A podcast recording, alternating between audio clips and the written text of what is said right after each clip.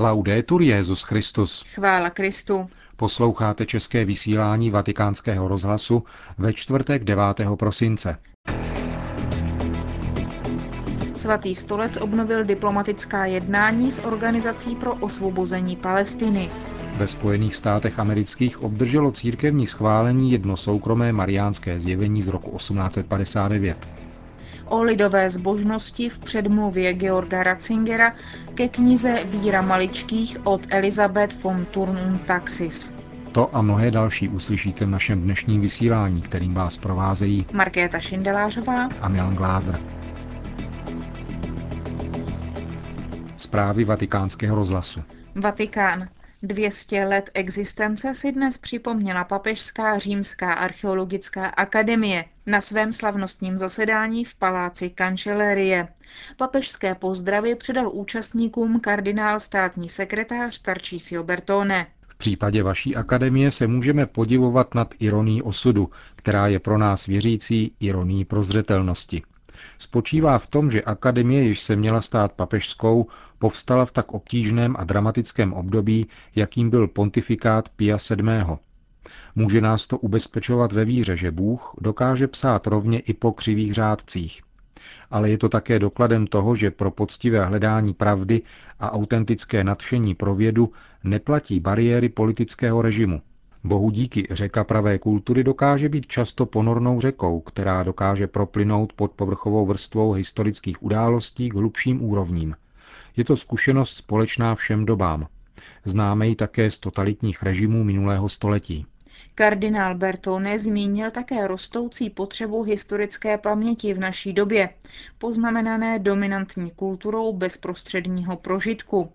Právě církev je jednou, ba dokonce hlavní institucí, která podporuje šíření historické paměti lidstva, živý smysl pro minulost, který zakládá hluboké pochopení přítomnosti a rozvrhování do budoucna. Papežská římská archeologická akademie vznikla v roce 1810 v návaznosti na předchozí akademii římských starožitností, založenou papežem Benediktem XIV. v roce 1740. Zvláštní pozornost věnuje archeologickým a uměleckým památkám starověku a středověku, které jsou vlastnictvím svatého stolce. Má celkem 140 členů. Současnou předsedkyní akademie je profesorka Letícia Ermíny Pány. Vatikán. Svatý stolec obnovil jednání s Organizací pro osvobození Palestiny o právním statutu církve na území palestinské samozprávy. 7. prosince proběhlo v Ramalách setkání představitelů obou stran. Delegaci svatého stolce vedl prelát Ettore Balestrero, vatikánský podsekretář pro vztahy se státy. Východiskem rozhovorů byla rámcová smlouva uzavřená mezi Vatikánem a Organizací pro osvobození Palestiny v roce 2000. Cílem jednání je vypracovat všeobecnou mezinárodní smlouvu, která bude upravovat a podporovat přítomnost a činnost katolické církve na palestinských územích. Během schůzky bylo rozhodnuto o vzniku bilaterální pracovní skupiny. Spojené státy americké Mariánská zjevení, která před půl druhým stoletím v Champignon ve státě Wisconsin měla Adéla Brise, byla včera místním ordinářem diecéze Green Bay uznána za pravá. Je to první případ církevního schválení soukromého zjevení na území Spojených států. Tiskový mluvčí zmíněné diecéze při té příležitosti zmínil, že církevní schválení se do té doby dostalo pouze 11 místům v různých částech světa. Mladá belgická emigrantka Adéla Brise měla na podzim roku 1859 soukromá vidění Matky Boží, která se představila jako královna nebe a vybízela k modlitbě za hříšníky. Vizionářka založila později katolickou školu a ženskou komunitu třetího františkánského řádu. Biskup David Ricken z diecéze Green Bay prohlašuje v dekretu, který byl zveřejněn včera na slavnost neposkvrněného početí Pany Marie, že zjevení mají nadpřirozený obsah a jsou hodná víry, ačkoliv žádný katolík k tomu není zavazován. Připomeňme, že právě problematice soukromých zjevení věnoval Benedikt XVI. jeden odstavec nedávno zveřejněné postsynodální apoštolské exhortace Verbum Domini o božím slovu v životě a poslání církve. Papež tam píše, Synod doporučil pomáhat věřícím dobře rozlišovat Boží slovo od soukromých zjevení. Jejichž úlohou není doplňovat Kristovo definitivní zjevení, níbrž napomáhat k tomu, aby se z tohoto zjevení v určitém historickém období plněji žilo. Hodnota soukromých zjevení je podstatně odlišná od jediného veřejného zjevení, které žádá naši víru. V něm k nám totiž prostřednictvím lidských slov a živého společenství církve mluví Bůh sám. Kritériem pravdy soukromého zjevení je jeho orientace na Krista. Když nás od něho vzdaluje, pak zajisté nepřichází od Ducha Svatého, jenž nás vede v rámci Evangelia a nikoli mimo něj. Soukromé zjevení je pro tuto víru pomocí a svou věrohodnost ukazuje právě tím, že odkazuje k jedinému veřejnému zjevení.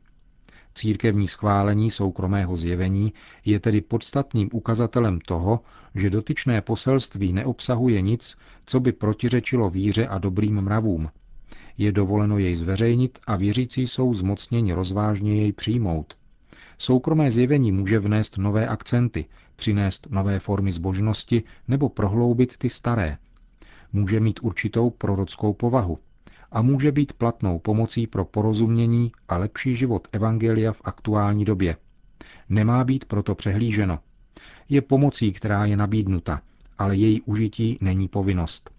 V každém případě se má jednat o potravu víry, naděje a lásky, které jsou pro všechny trvalou cestou spásy.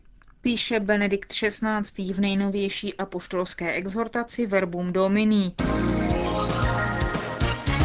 Paříž. Mezinárodní katolické hnutí Pax Christi předalo včera v Paříži svou cenu míru 2010 arcibiskupovi iráckého Kirkuku Luizovi Sakovi. Ocenění má povzbudit všechny ty, kdo usilují o smíření a pokoj v Iráku a v celé oblasti, kde probíhá v posledních měsících nepokryté pronásledování křesťanů.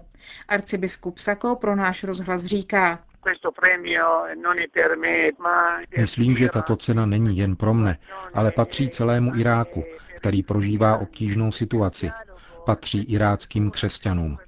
Bez dialogu, bez kultury, otevřenosti a úcty k druhému neexistují žádná řešení. Zůstávají jenom bariéry.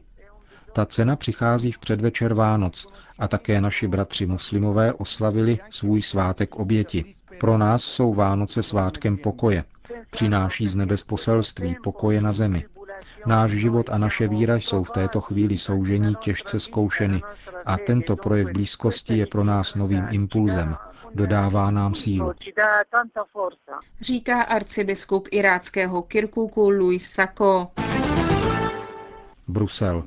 Konference kolem kulatého stolu uzavřela včera v Bruselu kampaň Evropské Caritas za boj s chudobou, nazvanou Zero Poverty – Jejím cílem bylo upozornit na často skrytou chudobu milionů rodin.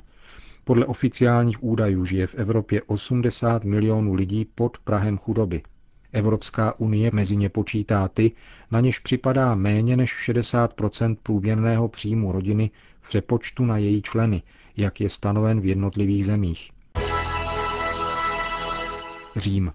Korupce je hrozbou pro rozvoj, demokracii a stabilitu, píše generální sekretář OSN Ban Ki-moon v poselství k dnešnímu Mezinárodnímu dní boje proti korupci. Právě při této příležitosti zveřejnila organizace Transparency International zprávu, v níž uvádí, že objem korupce se rovná 10% hrubého světového produktu. Hovoří Maria Serena Brasiolo, ředitelka Transparency International pro Itálii. Jistá je jedna věc, kde je korupce, je chudoba, protože investice jsou určena na díla a činnosti, které nejsou v zájmu občanů, jakožto kolektivu, ale jednotlivců, kteří se tak obohacují tam, kde dobra poskytnutá jinými zeměmi nebo plody práce a daněmi nejsou využívána ve prospěch společného dobra.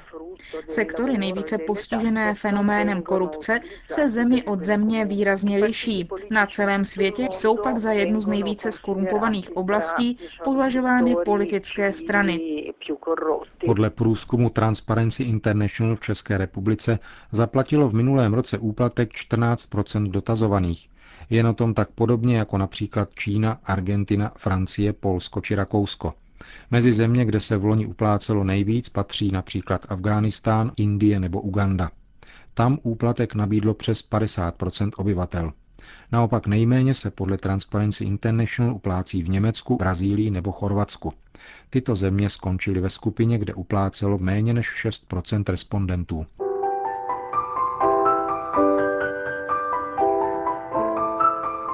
Víra maličkých. To je název knihy, kterou v těchto dnech vydalo vatikánské knižní nakladatelství. Podtitul knihy, jejíž autorkou je Elizabeth von Turn und Taxis, zní vášnivá a přesvědčivá výzva k obnově života katolické víry prostřednictvím pěti smyslů. Předmluvu k ní napsal monsignor Georg Ratzinger, o tři roky starší papežův bratr, a vyšla v dnešním vydání listu Avenire. Mohou mít dnes mladí ještě něco společného s procesím božího těla, mariánskými poutěmi nebo úctou k relikvím? Ptá se v úvodu Georg Ratzinger a odpovídá, ano, mohou. Kniha Víra maličkých je toho důkazem. Její autorka je mladá žena, která vyrostla v Řezně, do školy chodila v Londýně, studovala v Paříži a žila v New Yorku. Ve světě je tedy doma. Tím pozitivnější je potom fakt, že právě ona se zaobírá lidovou zbožností. Dnes se totiž o tomto tématu píše velmi málo. Lidová zbožnost byla do jisté míry odstraněna i ze zbožnosti liturgické. Ta je přirozeně velmi důležitá, ale musí být doplněna lidovou zbožností, na kterou někteří zhlížejí povýšeně. A proč patří lidová zbožnost primárně k naší víře? Odpověď je velmi jednoduchá. Katolická víra je obzvláště krásná právě díky prvkům, které stimulují lidské smysly. Ke svatosti je povolán celý člověk a musí k ní směřovat aktivně všemi smysly. Mnozí kněží, píše dále Georg Ratzinger, se snaží být moderní nebo současní, abychom užili jen některé z výrazů, které jsou v módě. Myslí si, že lidová zbožnost je něco překonaného a postupně ji vytlačují ze života církve. Protestantismus již tuto formu zbožnosti opustil. Pro evangelické křesťany je církev přítomna pouze tam, kde se modlí a kde jsou vysluhovány svátosti. Tak se však zapomíná na to, že církev je realitou přítomnou neustále, vyplňuje celý náš život a snaží se ho zaujmout kompletně. Tato tendence se však bohužel začala rozmáhat i mezi námi katolíky.